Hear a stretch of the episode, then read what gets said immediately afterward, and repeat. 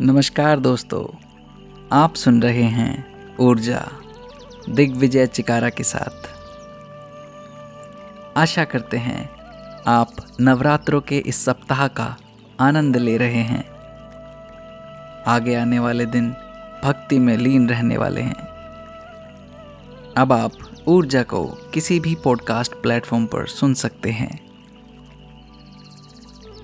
आज ऊर्जा में अनुशासन किसी भी कार्य को सही ढंग से गति देने के लिए जीवन में अनुशासन रखना बहुत ही आवश्यक होता है। इससे जीवन में प्रगति का द्वार खुलता है और वह व्यक्ति उस कार्य में सफल होता है।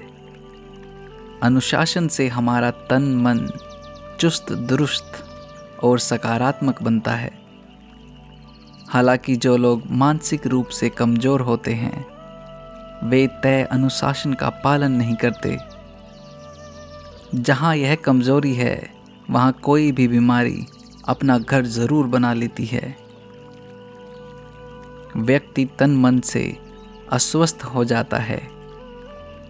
अस्वस्थता जीवन के लिए मृत्यु है।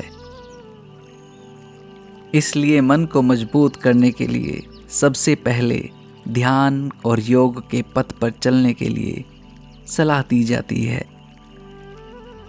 आत्मबल संपन्न व्यक्ति अनुशासनहीन नहीं हो सकता। वह किसी लोभ, मोह, वासना, कामना में ना फंसकर लक्ष्य की ओर अग्रसर रहता है।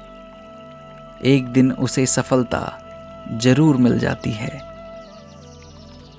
जो लोग वासना, कामना, लोभ और मोहवश अनुशासन तोड़ देते हैं, उनका विवेक नष्ट हो जाता है।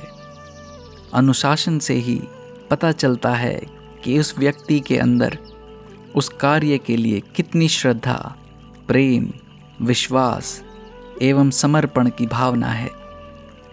गहरी श्रद्धा, अडिग विश्वास, पूर्ण समर्पण से ही भगवान की भक्ति संभव है। भगवान की भक्ति में भी अनुशासन अत्यंत आवश्यक है।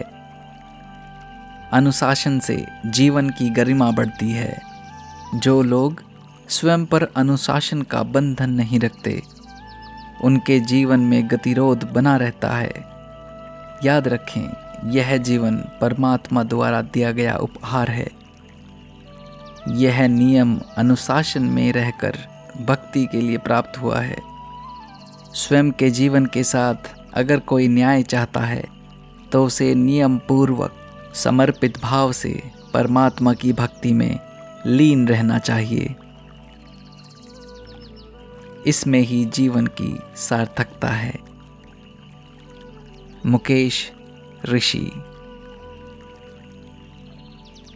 धन्यवाद।